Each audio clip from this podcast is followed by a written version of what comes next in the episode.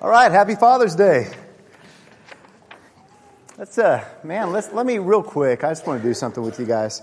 I want to lift up today, and I want to lift up our fathers uh, in prayer. Um, I was thinking about that this morning and, and how difficult days like this can be for some people because some of you have lost your fathers. Some of you had a bad experience with your fathers. Father's Day is different for different people and what it, what it is, but most of us have had somebody in our life who has served in the role of a father that really emulates Christ. And I think that that is what fathers are given to us to do, not simply to raise us, not simply to help us mature, um, but really to be a reflection of who God is in our lives and the kind of love that God shows. Uh, so let's go ahead and just honor our fathers and let's lift up our, uh, our fathers in prayer. Uh, my God, I just want to come before you and um, I thank you so much for the gift of my own dad. Uh, thank you for fathers. And um, I ask a blessing over the families of this body. I pray, God, that um, we would just look to you and want to reflect you and want to reflect your love, want to reflect uh, the kind of father that you are. And I ask a blessing on our young men. I pray that they would aspire to be uh, fathers um, that are like you, that have your, your heart, that have your spirit of, of compassion, your spirit of discipline and love. And I just praise you so much for the kind of men that you've put in our lives. Uh, it's in Christ's name. Amen. Uh, I'm going to be in Luke chapter 10. So if you don't mind, open up with me. I'm going to let the text uh, just kind of lead us this morning. Um, this is the context. This is what we're dealing with right now. Uh, Jesus said in chapter 9, verse 51, it says this He resolutely set out for Jerusalem. Um, and it's a turning point in the book of Luke where all of a sudden Jesus is saying, I am going to Jerusalem. And everything from this point forward is going to change gears. Now, for the next four or five chapters, they're all kind of red letter chapters. In other words, they're going to be full of uh, parables and teaching, and you might lose track of what's happening. But it's going to pick up in a few chapters where Jesus at this point said, I am heading towards Jerusalem. We're beginning this, this campaign, this march. And this is the context in which Jesus said, um, whoever wishes to come after me, must pick up his cross and follow me. This is how chapter 9 closed. So he says, I'm going to Jerusalem, and if you wish to come after me, pick up your cross, get ready for self-denial. That is the context of the sending of the 72, and that's where we're going to be this morning. So I'm just going to begin in verse 1 of chapter 10. It says this, After this, the Lord appointed 72 others sent them two by two ahead of him to every town and place where he was about to go. Now I want to ask you something, man. This is, this is crazy to me. Can you imagine? These are the only missionaries ever to do their mission work while Jesus is still present on the earth. They're out doing mission while Jesus is here. And they're, they're to go out and to prepare the way. They're out with the gospel, the same gospel that Jesus has preached throughout the book of Luke. The kingdom of God is near. That is how the gospel is defined in the book of Luke and in the book of Acts. And, and I'm, I'm, curious if we would have defined, if I had asked you, what is the gospel?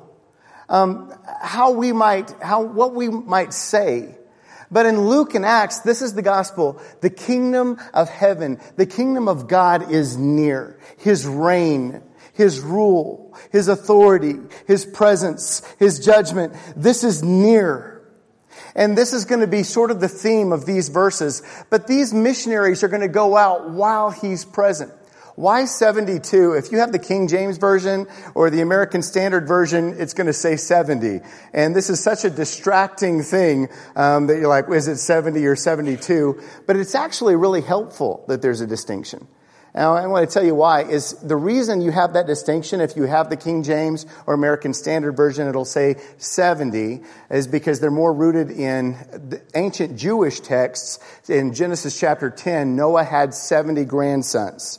And those 70 grandsons represented 70 nations in Jewish tradition. In the Septuagint, it records in Genesis 10 that he had 72 grandsons. And so it depends on which tradition you're coming from.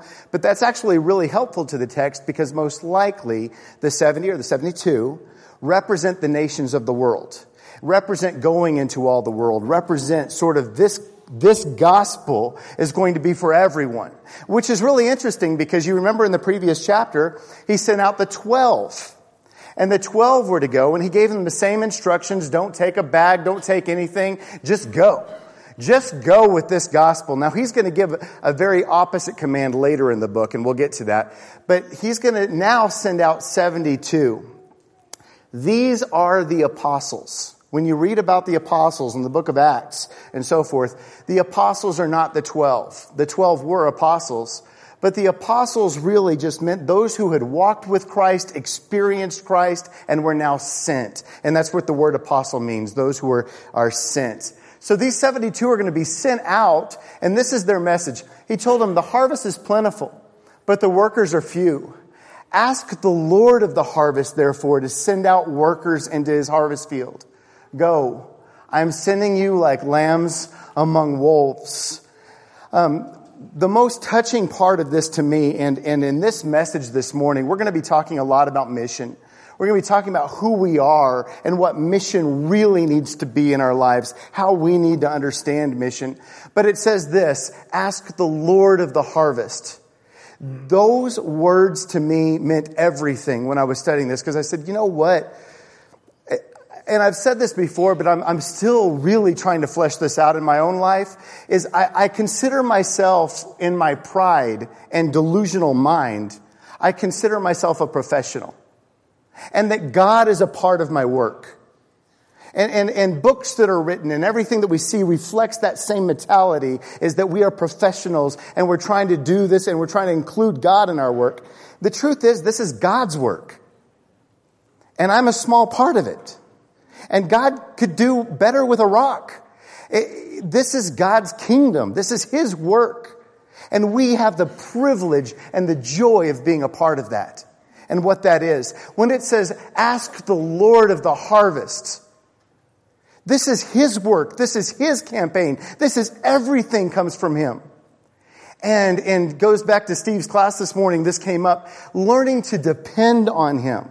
Learning to truly say, man, God, I need you. I desperately need you for this work. I need help to come from you. I've got ideas and listen, I'm going to do the best I can. I'm going to throw out everything I've got at this. But the truth is, at the end of the day, um, I need you. And we depend on you. Ask the Lord of the harvest, therefore, to send out workers into his harvest field. I'm sending you like lambs among wolves. Don't take a purse or a bag or sandals. Don't greet anyone on the road. That's a weird command right there. When you enter a house, first say peace to this house. If a man of peace is there, your peace will rest on him. If not, it will return to you.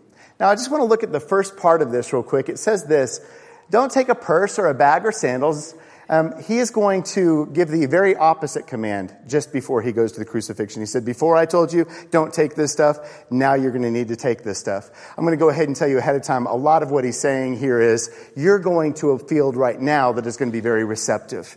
You're going to have people take you in. Things are going to be going good. Once I'm crucified and Christians become enemies of the state, guess what? You're going to have to prepare, you're going to have to plan, you're going to have to go, okay?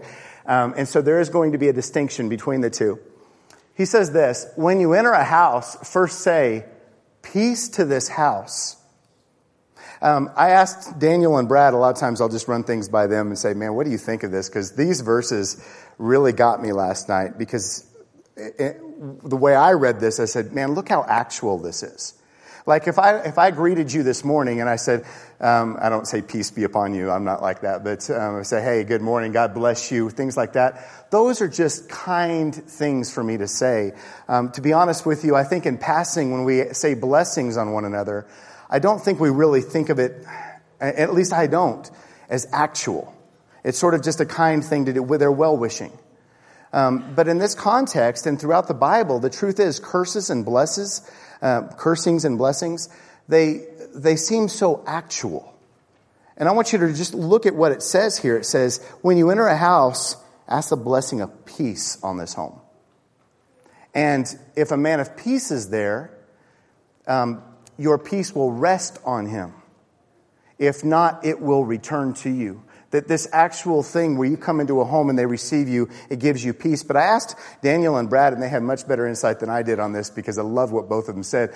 Uh, Daniel said, um, isn't it true that when you enter a house, when you come to somebody's home, my attitude when I enter that home, my attitude, my mission, my thoughts impact the entire dialogue. They impact everything because I'm going with a mission, a purpose, and I'm thinking about what God is doing in this. I loved what he said there. Um, but he says this if, if not, your peace will return to you.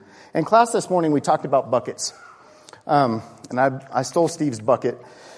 Um, and I loved what he had to say. And I want to talk a little bit about this this morning um, because uh, this is a mes- message that I am needing to internalize, and I think we do as most of us do. I want to begin by talking about soccer. Um, soccer is the greatest sport on earth. Um, I am I am obsessed with soccer. I absolutely love the game. Um, and coming here and meeting so many guys, it was like, man, these, there's some good soccer players in this church, you know, and, and I'm getting older and it was intimidating to play with them. But I started playing soccer when I was a little kid, um, and, and absolutely fell in love with it. Um, I can't even remember how young I was. And, and, the more I started playing soccer and getting into it, uh, the more competitive I became. And I remember the first time that I went out to tryouts and there was a red team. I think there was a yellow team, a red team, a blue team, and a gold team. I might have gotten that off, but it was something like that. And you had to juggle a ball for a while to see which one you got to qualify for. And at that point, soccer started becoming something more competitive. And I realized I wasn't as good as those kids. And I'm better than those kids. And I want to get to where, you know, and all of this other stuff. And soccer became more and more and more competitive. It used to be so much fun. It used to be just, man, I just wanted to go in the backyard with my friends and it was just a blast. And then it started becoming this very technical game that I couldn't keep up with those and I wasn't the coach's son and all of this other stuff was going on, right? And then I moved to Ecuador. After church in Ecuador, still to this day, I bet, um, they make an announcement that we're all going to meet at Carolina Park. And when I say all, everybody goes to play soccer. Grandmas are out there playing soccer. Little children are out there playing soccer. The competitive, not the competitive, but the college age, everybody is playing soccer together. The whole church is going. And it's this blast, it's the community. And the American comes in and says, man, I grew up playing soccer. I was on this team. I, you know, and all this other stuff. And this, and who got destroyed by four year olds? Absolutely wrecked by four year olds out there. And, and all of a sudden I'm, I'm like, what on earth? My, my good friend Yvonne, he had a heart condition. He couldn't run. And I could not take the ball from him. He did this little thing, and I, I, I can't even, he did this trick, and, he, and I asked him one time, I said, What do I need to do to improve at soccer? And he said, Jeff, you need to have fun, and you need to pass. That was the other thing he told me. he said, This is what you need to do to get good at soccer. The reason I use that analogy is it, it brought back to me living there. They said, It's an art, it's fun.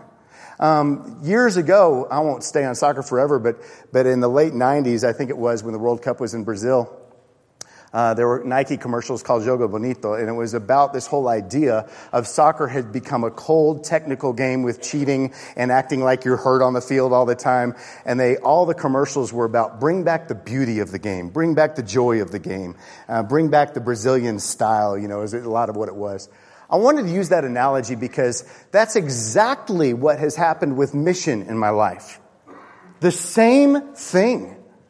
Mission was supposed to be, God has done this in my life. God has rescued me. God has transformed me. It's fun. I want to go out. I want to share this with people. And then I went to school and I, for decades, I've been reading books and manuals about how to be intentional and missional and incarnational. And there's this philosophy of mission and this philosophy of, and it's all good. I think it's all healthy. Those are written by smarter people than I am. But it also became cold and technical and heartless. And I saw missionaries on the field that had the science of mission down and were losing their families. And there's no joy in their heart, there's professionalism. It's about numbers, not about spirit. And what on earth happened to the joy of it all? That's going to come up in this context. I'm not leaving the context here. And so what it's about is what's in your bucket. Uh, someone said, in fact, I'll say Heather said in class, um, it's not about our bucket. It's about somebody else's bucket. It's about what we're putting into somebody else. I loved that. And I love the last slide in class this morning said, don't just agree with what Jesus says. Do it. The, the gospel isn't about what I know. It's not hear, believe, repent, confess, be baptized, Romans 10, 17, Acts 2, 38, all of the things that you grew up memorizing and saying, I bet, I hope I say this right. The gospel is something in you. That's First John. Read through First John and every verse of First John says that. It's what's inside of you. It's who you are. It's the joy. It's the love. It's the peace. It's people seeing Jesus in you. It's not something that can simply be conveyed. It's something that is witnessed and seen inside of us. It's when somebody, man, somebody, if they're living the life of Jesus Christ, they're living that, their very life is the gospel. That's, that's all it takes. And I'm not saying don't use words, but I'm saying this, man. It's got to be something where the joy of the Spirit is inside of me. It's who I am. And if that joy and that peace and that power is not present within you, I'm going to say this the gospel is not present on your lips either. It's not. It's something that has become cold and professionalized and something that is from man and not from God anymore. And this is what's happening. I'm, I'm going to talk about their mission and kind of relate it to ours. It says this When you're in that house, stay in that house, eating and drinking whatever they give you, for the worker deserves his wages. Don't move from house to house. When you enter a town and are welcomed, eat what is set before you. I like it how he says that twice. Um, heal the sick who are there and tell them the kingdom of God is near you. This was Jesus' message, and this is the message he gives to the disciples. But when you enter a town and are not welcomed, go into the streets and say, even the dust of your town that sticks to our feet, we wipe off against you. Yet be sure of this the kingdom of God is near you. In other words, he said this, man, this is the gospel. God is near. And if you're sick and if you're hurting and you're desperate right now, I want you to know the gospel in your life is God is near. And if you are a rebel and you are a contentious man and you are violent and you are all this other stuff and you are rejecting God, I'm going to tell you something. God is near. And so the same words that are blessing to one people are a warning to somebody else. Want to let you know He is present. He is near. The judge is standing at the door. If I was going to quote Revelation, it is right. It is right here in front of you. Know that God's salvation is right there. He who listens to you listens to me. He who rejects you rejects me. But he who rejects me rejects the one who sent me. Everyone in this world is in one of two kingdoms. You are either in the kingdom of God or you in the kingdom of Satan. It's one of those two. And you just climb the ladder, and this is what we did here. You just climb the ladder to say, oh, who's in charge here? Who's really in charge? Who is governing my thinking? Who is over it all? And it is either, it always either comes down to the world and Satan or it comes down to God. But this is, this is what our whole mission is about. We, our words, everything we say and represent is not ours. We're just vessels but it's coming from God Himself. It says the 72 returned, and these are the texts I kind of wanted to focus on. How about this? The 72 returned with joy and said, Lord, even the demons submit to us in your name. He replied, I saw Satan fall like lightning from heaven. I love that verse because what he's saying there is this, the, he was in charge of all of these kingdoms, all these thrones. And through this gospel and through this message, he's losing his grip. And the kingdoms of Satan are becoming the kingdoms of God. And I'm taking people's hearts and giving them to God. I've given you authority to trample on snakes and scorpions, to overcome all the power of the enemy. Nothing will harm you. How about this? However, do not rejoice that the spirits submit to you, but rejoice that your names are written in heaven. Now, where does your joy come from? Um, my joy has often come from the success of ministry or the lack of success in ministry. The mentality that I grew up with, if you're going to a healthy church, you're joyful. If you're going to an unhealthy church, you're sad. If you're, if these are your conditions in life, you're joyful. If these are your conditions, and he says this, man, don't let your joy come from your success in your ministry. Why? Because things are about to change in a hurry. Okay, in the next 40 years, you're going to find something different. Things are going to change. My joy, everything comes from the fact that your name is written in heaven. It's who you are. It's what's in you. It's what God has done. It's, it's, it's that whole thing about the difference between a seven year old playing soccer in Ecuador and somebody who trains in high schools here. Man, you train, it's something that's in your mind, it's something you do, it's technical, it's mechanical. For those seven year olds, man, it was their life, it was art, and they would destroy you. It's because it's who they are. And the one thing that I believe is necessary in churches today, and it's part of who we are, I believe in planning, I believe in training, I believe in education, I believe in all of this. But if we get to a point where we are no longer dependent on the Spirit, we no longer represent that Spirit. We no longer represent God if we are not dependent on Him. We represent a healthy organization that teaches good morals. But the kingdom of God is something altogether different. And it will never perish, it will never spoil, it will never fade. The kingdom of God has been advancing in this world and will continue to advance. We have the privilege to be a part of that.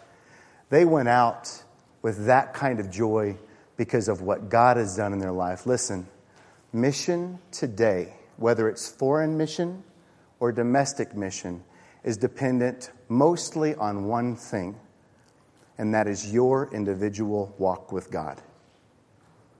When you are walking with God, He's alive in your heart the joy of your name written in heaven, the joy of hope, the joy of what's ahead, the joy of what the Spirit's doing inside of you, and the joy of change and the joy of all of this.